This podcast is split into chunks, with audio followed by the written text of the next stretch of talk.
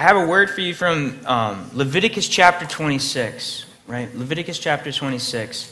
And um, the title of my message is Walking with God, Walking with God.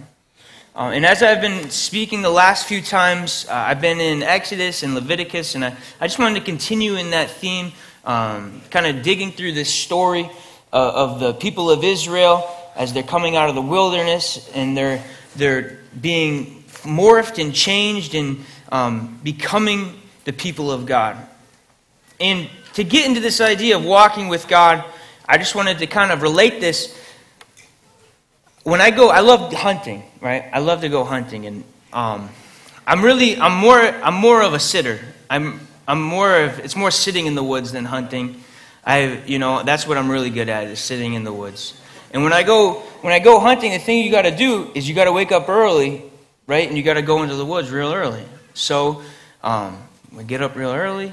I meet Mr. Charlie out at the woods, or sometimes I'm on my own and I get to the I get to the, the trailhead and I look into the deep dark forest and you start hearing leaves rustling around and you start hearing branches breaking and the wind might be howling and you're thinking, well, time to go home. And you you don't want to I don't want to go in. Even though I know we live in an area there's no bears, right? There's no wolves, there's none like you know, we don't have any major predators. I'm scared to go in there, you know? I'm, I'm thinking maybe there's a rabid squirrel that's going to jump at me. I'm scared. No lie. I'm, things are going through my mind. I'm like, what if someone, what if I'm walking down the trail and there's just a person sitting there? I'm, I'm scared, right? And, um, but when I'm walking in with Mr. Charlie, or I'm walking in with my dad, or we're walking in together, I'm not scared. You know, I'll, I'll walk right into the woods, you know. I got to be careful because I'm making too much noise, you know. We got to be quiet. And and we're walking together. And there's something about walking together.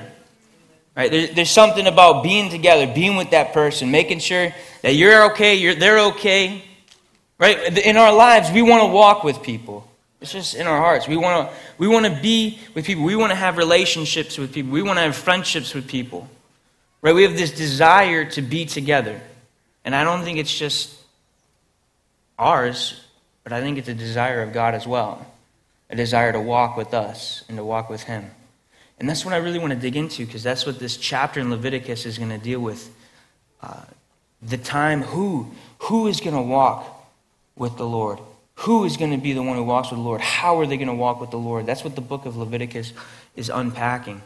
And my idea is this that we are able to walk with God because the covenant conditions have been met. That idea is what I'm going to prove um, hopefully from the Old Testament as well from the New, I want us to understand this. In order to walk with the Lord, the covenant conditions had to be met. The covenant conditions had to be met. But let's jump in. I'm going to unpack that as we go. Um, and so we got to start from the beginning because the beginning is what leads to where we are at in, the, in Leviticus 26.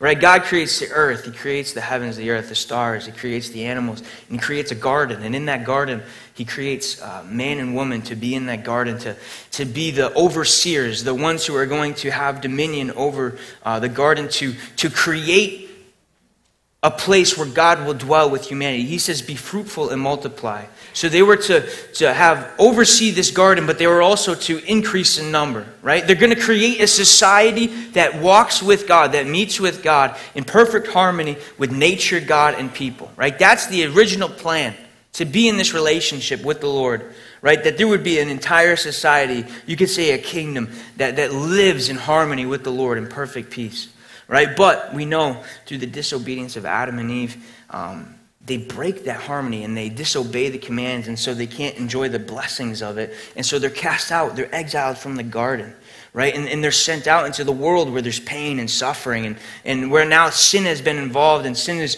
tearing apart the human nature and, and, and destroying our ability to, to do what God asks us to do. And so the rest of Scripture is going to be getting back to this garden, getting back to this harmony with the Lord, this perfect relationship with not only um, us and God, but also with the, with the place that we're living in, right? And, and that's, that's the rest of Scripture. And, and what we see, though, is that it gets worse and worse and worse. But then this, this man named Abraham comes on the scene, and God promises Abraham that his, his uh, family will grow into a nation. They'll get a land, and this nation with the land will be a blessing to the entire earth. And so we follow the line of Abraham, his family line. And it seems like things aren't going well, right? They, they, they're, in, uh, they're eventually brought, they're in bondage in Egypt, right? Many generations later. And they're an entire nation now, but they're, they're slaves in Egypt. And then the people, the Israelites in Egypt are like, Lord, where are, where are, where is the God of Abraham? Where is he? Lord, hear our cry, right? And God, He hears their cry. He remembers the covenant. He remembers the promise He made to Abraham, and He begins to deliver them out of Egypt, right? Through all of the wonders and the plagues. He brings them out, out of Egypt, showing He is the true king, not Pharaoh. He is the Almighty God, not, not Osiris, right? He brings them out into the wilderness, and into the wilderness, now He's forging them, one of the scriptures says. He's forging them into his people. He's, he's making them a, a nation. He, they're becoming the people of God. They're, they're being given all of the instructions to, to be God's people. Right? And we see, right, the Ten Commandments, PB just talked about that. And also we see, right, all of the, the 613 after it. And, and then, though, in Exodus, starting in chapter 25 to all the way to the end of the book, gets a little different he starts talking about this tent that they're supposed to build. I mean, what's so important? I mean, they're getting instructions how to build the tent. That seems random and strange. But now that God has given them this covenant, He's given them these instructions on how to be His people, He's creating a dwelling place where He will be in their midst, where He will be. Thanks, Hector. Thank you, buddy. Appreciate it, man. Hey, isn't Hector the best? He's the best, ain't he? I love Hector. Thank you, Hector. Appreciate it, man. Awesome. Hector, how about we want to talk? We'll talk a little later, right? Okay. All right. Love you, buddy. Love you. Right? And yeah. All right. We're a family here, and, and so we see this that um, that God, right, He's given them this tent, and this tent uh, is going to be where God dwells with the people. God is everywhere, but this tent, this tabernacle, is going to be the meeting place where they encounter God, and, and, and God will encounter with the people. Right? And, and at the end of all of these instructions, 15 chapters dedicated to how to build the tent and then building the tent. We get to the end, and, at the end, it says that the glory of God came down and filled the tent, filled the tabernacle, right? And, and God was now dwelling there. But there's a problem because at the end of Exodus, although God is in the tent, it says that Moses was not allowed to enter. Moses was not allowed to come into the tent. Here God is, He's established them as His people, He saved them from Egypt showing his dominion and his power over all the nations and everything, all creation. And he's come and he's dwelling in their midst, in this community. But they're not allowed to come near.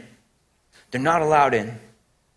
And so the rest of the book of Leviticus will answer this question who can enter the tent? Who can dwell with the Lord? Who, you could say, can go up the mountain?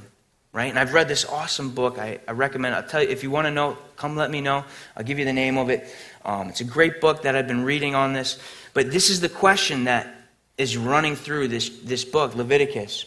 Who can come and dwell with the Lord? You could say, who can walk with the Lord? That's what Leviticus is going to dive into. And so Leviticus starts off with all these different offerings and sacrifices the peace offering, the sin offering, right? The, the offering of fellowship, being together. There's all these different offerings. And at the end of these offerings, through the first nine chapters, we get to chapter nine, I mean, chapter eight. We get to chapter nine, and, and Moses and Aaron come into the tent, and you think, wow, they were in. They're, we're good. We made it. Now they're in the tent. They're dwelling with God. But then, as they go out the tent, the next what happens next in chapter 10 is Aaron's sons, they think they can do whatever they want. They go into the tent not following the regulations, not following the commands of God to respect Him, to respect His holiness, and they're, they die. They're dead. And so we're like, well, we can go into the tent, but they die. Lord, how are we supposed to dwell with you? And what we realize is that, that God is a holy God, and naturally we are not a holy people. right? I mean, have you ever seen on maybe National Geographic when those scientists they go up to uh, to the volcano to I don't know scoop the lava and stuff? I don't know if maybe I've only want to watch that, but you can't you can't go up like these scientists go to the volcano to get the lava, right? To look at lava, right? And and they go up. Now you don't see them in their bathing suit going to the lava, right? Because it's dangerous. I mean, they want to go. There's power there. There's things to study there. It's amazing. But they cannot go in their bathing suit. They need to wear this full suit, right? They need to have these long tools with these little scoops and this big bucket, and they scoop the lava, staying far back and safe. This is how they have to approach the holiness of God not because God is evil and mean and doesn't want people, but because people have become evil and mean and, cannot come close to the perfection and the love and the, and the holiness of God, right? And so they have to go in, and there's all of now these rules that they'll have to follow in order to approach God. And some of these rules we see first with the purification of people, right? And that's where we see don't touch dead animals in the Old Testament. And, and then we get into the purification of the place. We talked about Leviticus 16, right? and how he sprinkled the blood, right, over this, over the, over the tabernacle. And what it did was it was symbolizing, but also truly doing was it was uh, removing the pollution of their sin in the camp, right? And it was to symbolize that this place had to become a sacred place. And, and what was also happening was the forgiveness of sins, right? And so we see these two things happening, and that's this the sacred space and sacred status, right? That the, the, the actual place is becoming holy, and also the people are becoming holy. And that's why, after then in Leviticus 17 through 22, we see that they have to obey all of these different laws, right? And that's where we find love your neighbor as yourself in chapter 19, right? And there's all of these laws on how to, how to live holy lives in this ancient culture, right?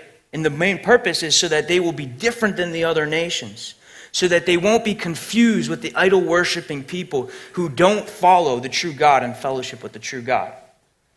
And then, after all these holy instructions on how to live, we get to what is actually, you could say, the climax of this book. It's, it's actually the, the feast and the Sabbath, where now the people have been prepared, right? That there's been sacred um, place set up, there's been sacred status, the people have been purified and forgiven. And now there's sacred time, and there's these feasts that Israel will follow. And it's, it's in order that now they can come to the tabernacle. And the high priest will go into the Holy of Holies, and they will experience the presence of God, and they will bask in God's goodness, right? And they will, they will have these moments, these set apart times. It's almost a sanctuary of time. That's the purpose of Sabbath, so that they will, they will sit with God. They will walk with God. And then we get to chapter 26. And chapter 26 is going to be our focus. And it is the covenant blessings and the covenant curses. Because in chapter 25, when they, when they came to these Sabbath in these, in these feast days, what I pictured is like uh, we probably all have maybe dining room tables, right? We all probably have dining room tables. And everything you work for in life, and all of the different activities you do, and all of the studies, and maybe all of the work, and all of everything you do is so that at the end of the day you can come and be with your family or be with the ones you love and sit at that table together, right? But what's the purpose of a dining room table? If what's the purpose of all that we do, all of the work we do, if we're not able to then come and sit together and enjoy time together, or sit on the couch together, maybe watch a movie or, or play a game, right? All that, all that we're working for, right, is so that we can enjoy that time with the people we love. All of the book of Leviticus has led up to that point where they'll be sitting, you could say, at the dining room table, where the people will come and be with the Lord. But it's all conditioned. It's all, it's all conditioned on the covenant. And that's what, let's jump into 26. I'm going to read from verse 1 to 12. Um, and then let's do 1 to 12 first, and then we'll keep going. All right, so this is what it says. You shall not make idols for yourselves or erect an image or pillar. You shall not set up a figure stone in your land to bow down to it. For I am the Lord your God You shall keep my Sabbaths and reverence my sanctuary. I am the Lord. All right, now, verse 3. Super important sentence. If you walk in my statutes and observe my commandments and do them, that word if, everything that follows this sentence will fall on that word if. That's going to determine, this sentence is going to determine what will happen next.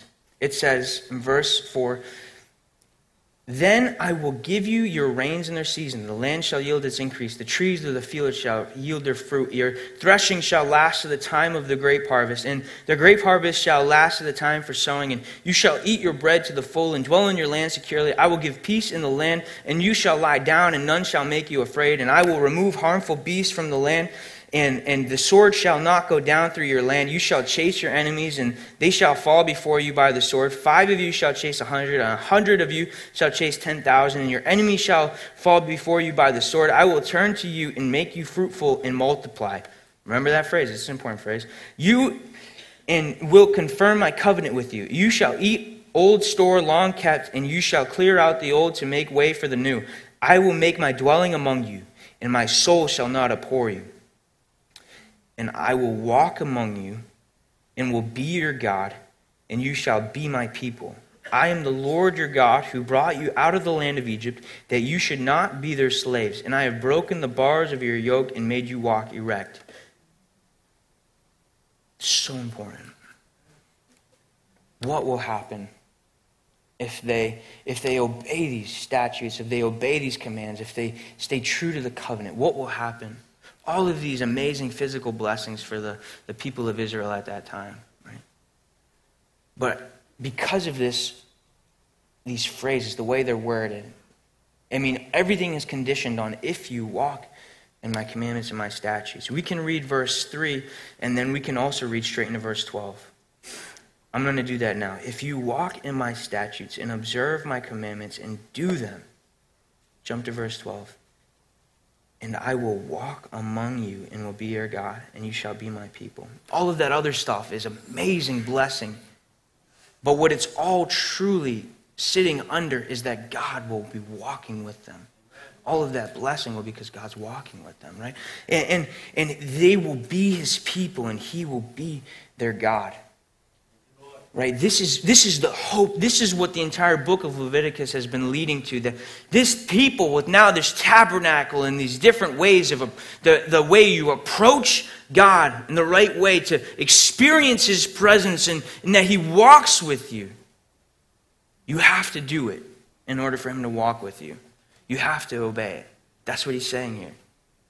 And then we jump into verse 14 but if you will not listen to me and will not do all these commandments, if you spurn my statutes and if you abhor my rules so that you will not do all my commandments but break my covenant, then I will do this to you and he lists all of these different how they uh, they won't have any food there will be destruction.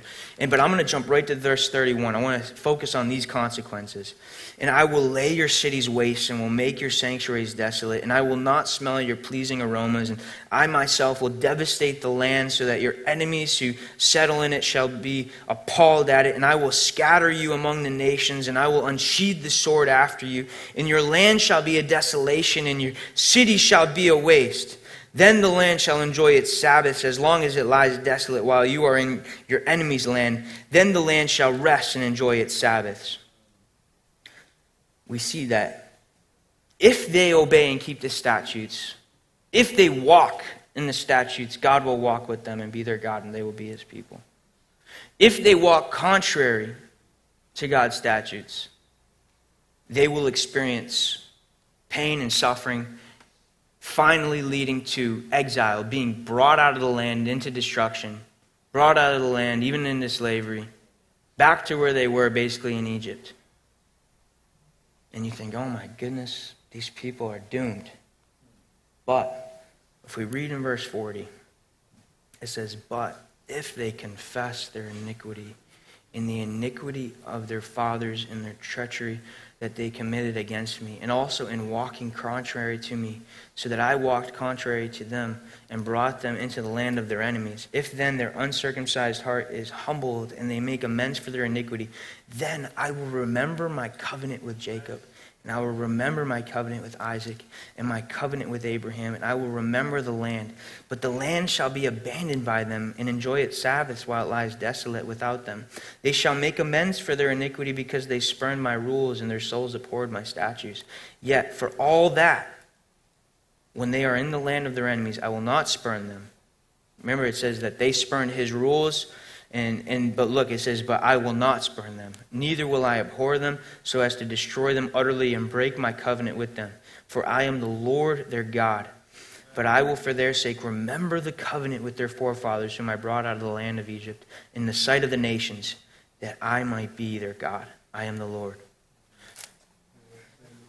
Even though, even though Israel, without a doubt, and we, we know the history, we live after this they will continue to live contrary to what God had commanded them, do whatever they want, seek what is right in their own eyes.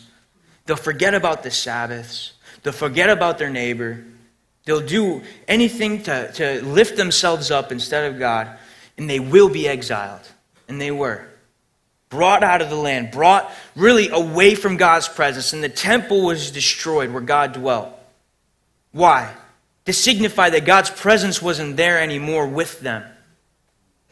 The people are, are, are, cast out of God's presence, cast out of the land where they were to worship on these Sabbath days, to come and know the Lord and walk with Him.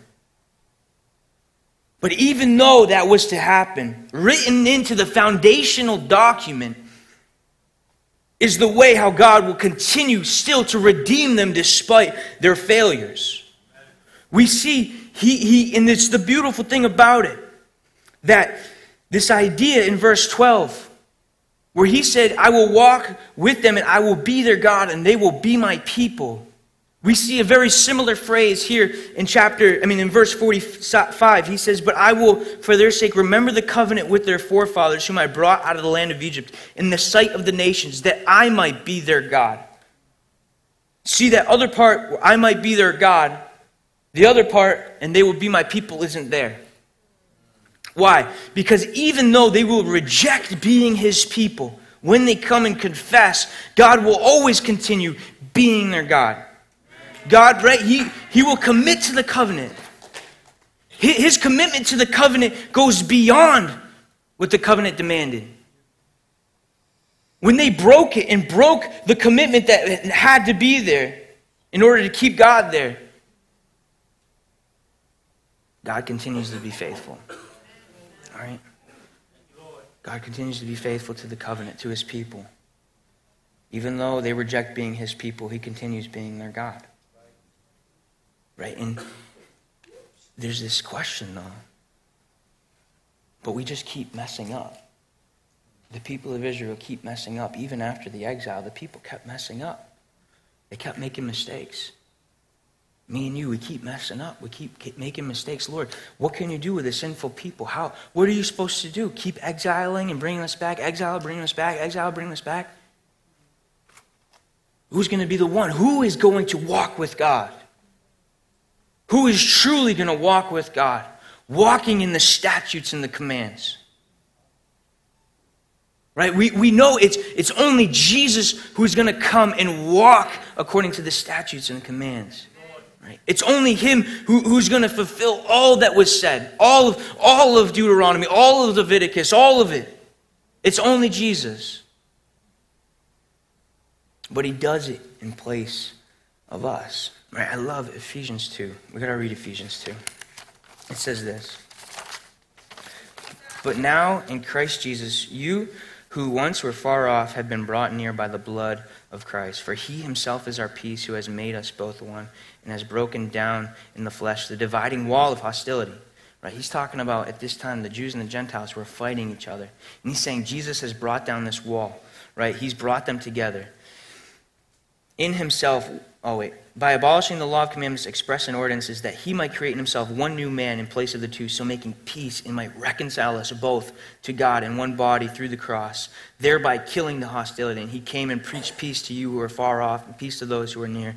For though for through him both have access in one spirit to the Father. So then you are no longer strangers and aliens, but you are fellow citizens with the saints and members of the household of God built on the foundation of the apostles and prophets, Christ Jesus himself being the cornerstone.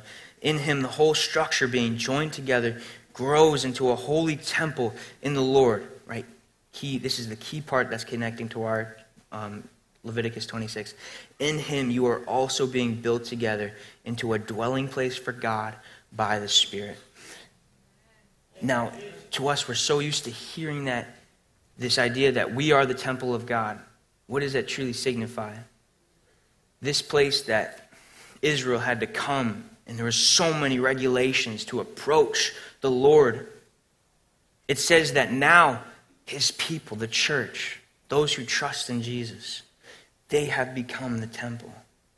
Me and you hold the Holy Spirit. The Holy Spirit lives within us. And that one day the entire earth might, might experience the presence of God. Because God, His temple is expanding as we're telling people about Jesus, and, and his, his presence is going out that people might walk with God, that we would walk with God. But it's all paramount on keeping the commands and statutes, but we failed.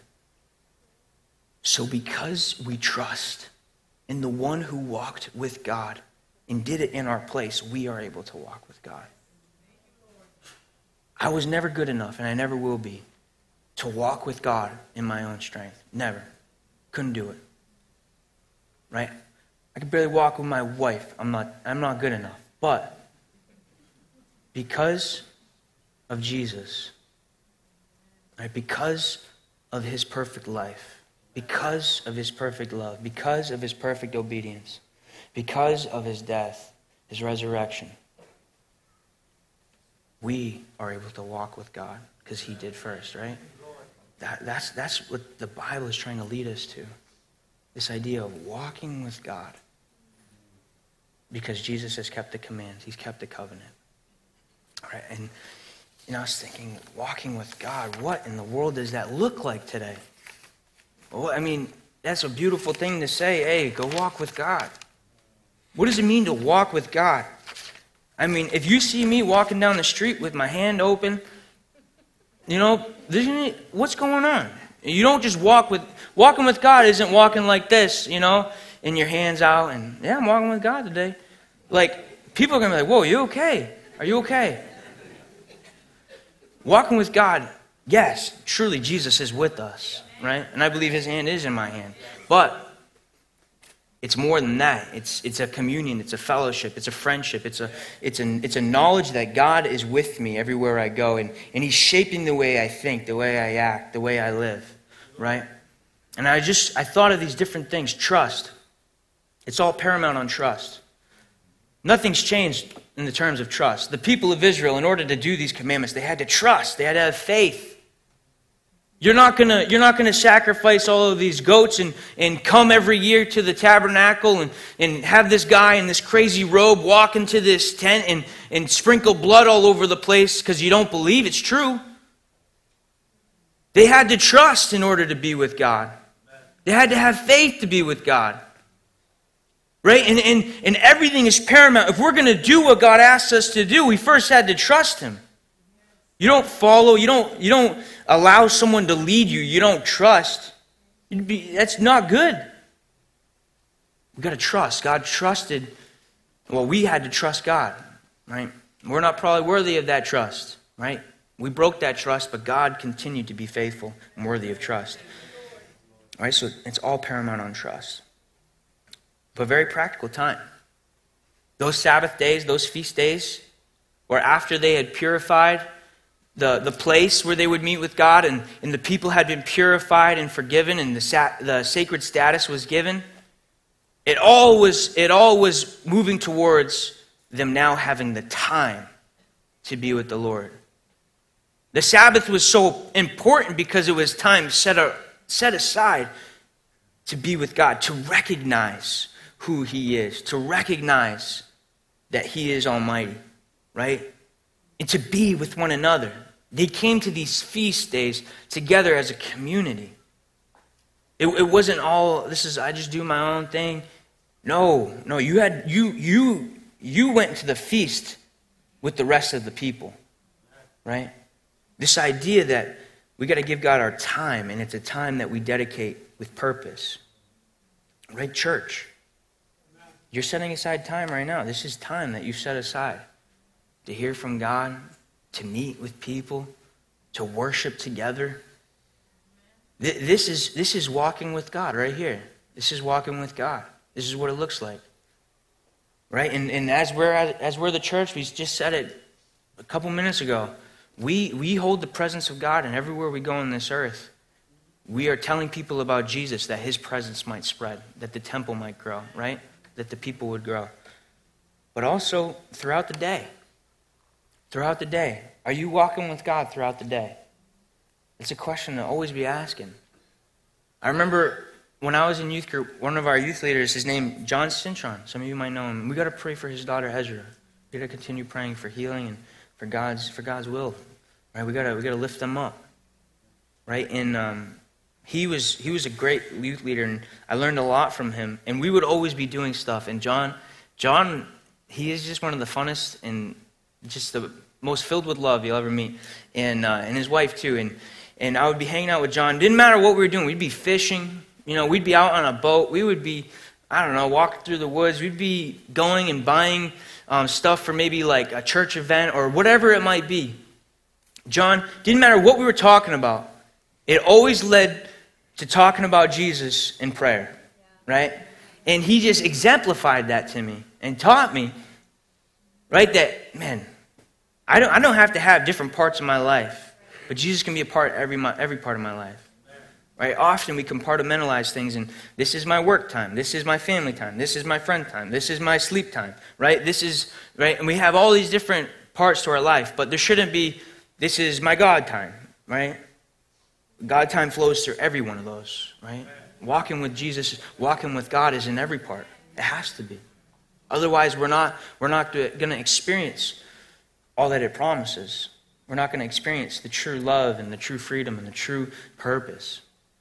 And he showed me that. I remember working construction, and we we would um, we we would uh, I did this excavation company, and we would uh, compact the ground. You have to compact dirt before you lay foundations on it. And so I, lo- I loved compacting. A compactor it looks like a lawnmower that vibrates, and it's a big steel plate, and it just jiggles like this, and you go you walk around like this and you, it's like you go back and forth making sure that the ground is nice and hard. And I loved it because it was so loud.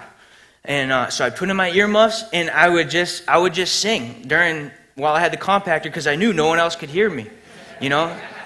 They could see my lips moving, but as long as they didn't hear me, right? I mean, I'll tell them I'm singing, but you don't want to hear that. And so, and so as I was doing the compact, I would be singing.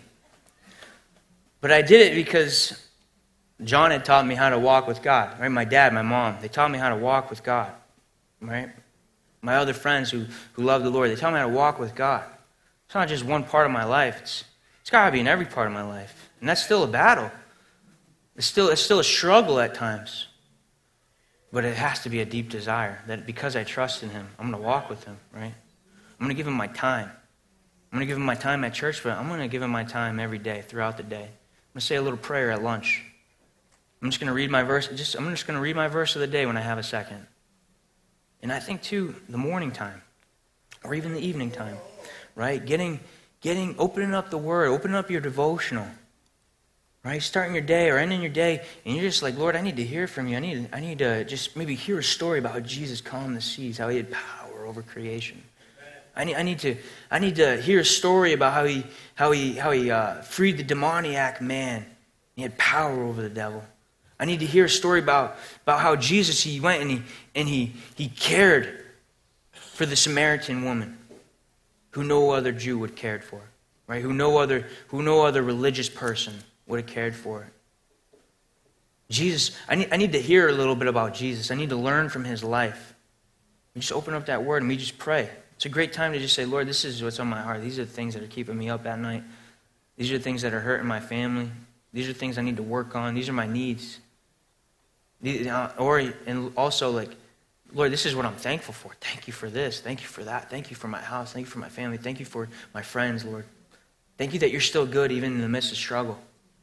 Right? All of, and you, you got to spend that time. You got to find that time. It might look different at different parts of your life.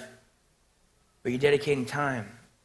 As, as a kid, one of the most things I treasure is I would wake up in the morning for school, and I would always get up early. I'd get up early because I would get dressed, and then I would go downstairs and I would fall asleep on the couch so I could sleep all the way until it was time to go to school. Genius. Now, all right, now, it's not really, I mean, you should maybe pray in the morning, right? I'm not really uh, snitching myself out here, right? But I remember waking up in the morning, going downstairs, and my dad would be sitting on the couch with his Bible open, maybe with a worship song on, maybe his eyes just closed, you know. And probably a time or two, if his eyes were closed, I'd, see, you know, go over there and see if he was awake or what was going on. But he was praying. He was walking with the Lord. And he was he taught me that. You got to have that time. You got to be sitting with the Lord. You Got to enjoy that presence that we've been given.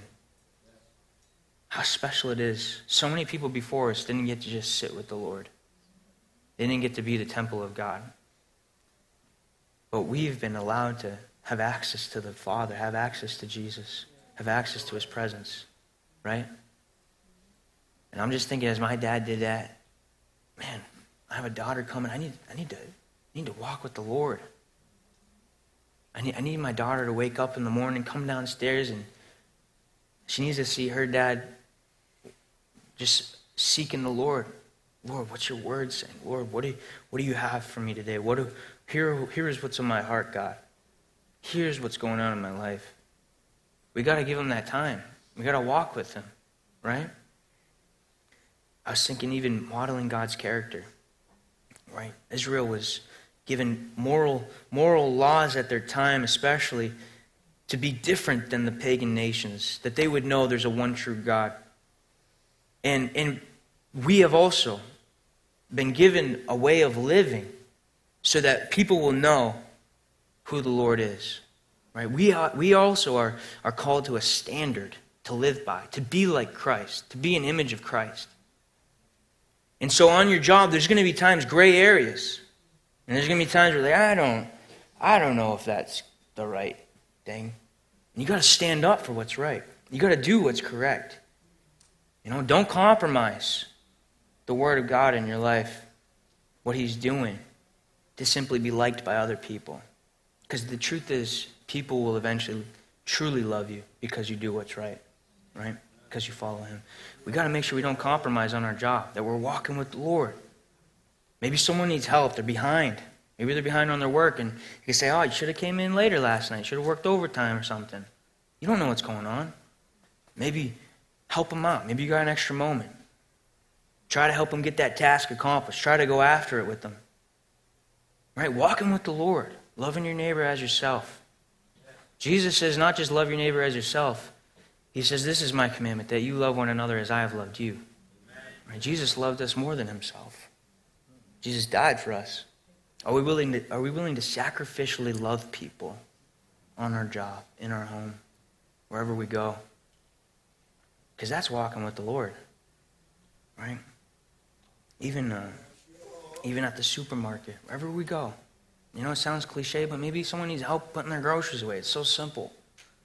Walk with the Lord. Maybe, maybe you see someone getting mistreated, someone's saying something rotten, something that's not true. Maybe something's happened.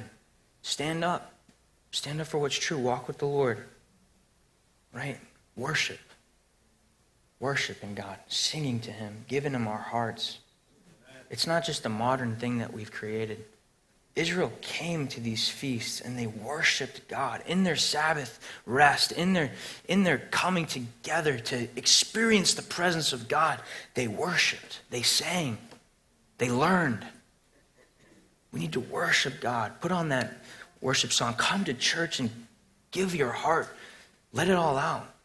Allow Him to speak to you.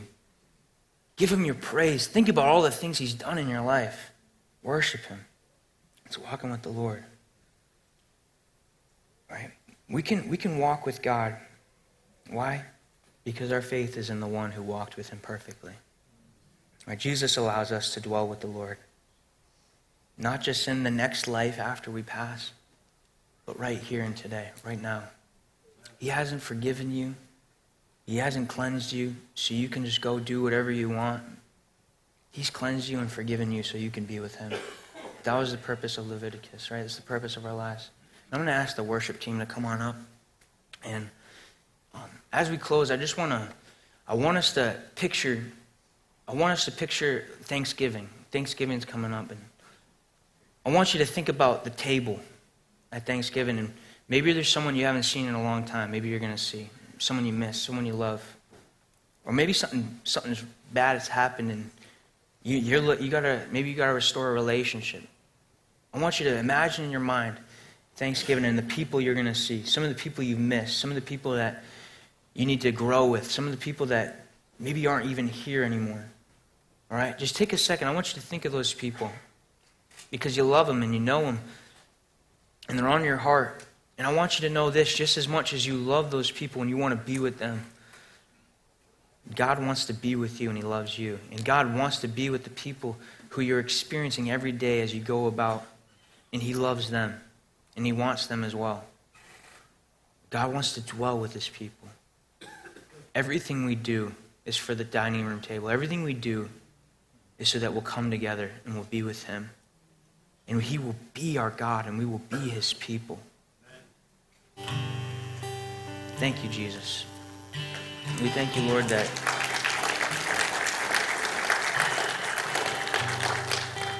We thank you, Lord, that you're the Almighty God, that you're the King, that you're the Lord, that you're the mighty warrior, that God, you're the one who's defeated sin, that you're the one who's, who's conquered what we could never conquer. You're the one who's overcome death. You've crossed the bridge and you've come back. That, Lord, it all submits to you. It's under you, Jesus. And that, God, you desire us. That throughout history, you've set up ways that people could interact with you, set up ways that people could experience the forgiveness and love of God that they would experience you and live, Lord, like you, that they would become the true image, the, they would become the true fulfillment, Lord, of what we were created to be. Right now, Lord, I know there's just things that are on our hearts, and we're struggling, we're hurting. Or maybe everything's awesome, and that's good too. But in everything that we would recognize, we need to walk with you. That we can trust in the one who walked with you. That He's made the way. That we can give our time to reflect and, and experience and embrace your presence. And we can live it out. Give it all to you, Jesus. Take our lives, Lord. They're yours. We love you, Lord. Maybe today you want to, you're like, I need that. I don't have it. You just put your faith in Jesus. You just, you just trust in Him not just with words, but with your life. You lay it down, and He'll fill you with, your, with His Spirit to walk this life, to walk with Him. Maybe you just want to say a prayer just to solidify. Just say, Jesus, I want to walk with you. Forgive me of my sins. Forgive me of my trespasses. Help me recognize that you're with me. And help me love the people around me. In Jesus' name, amen.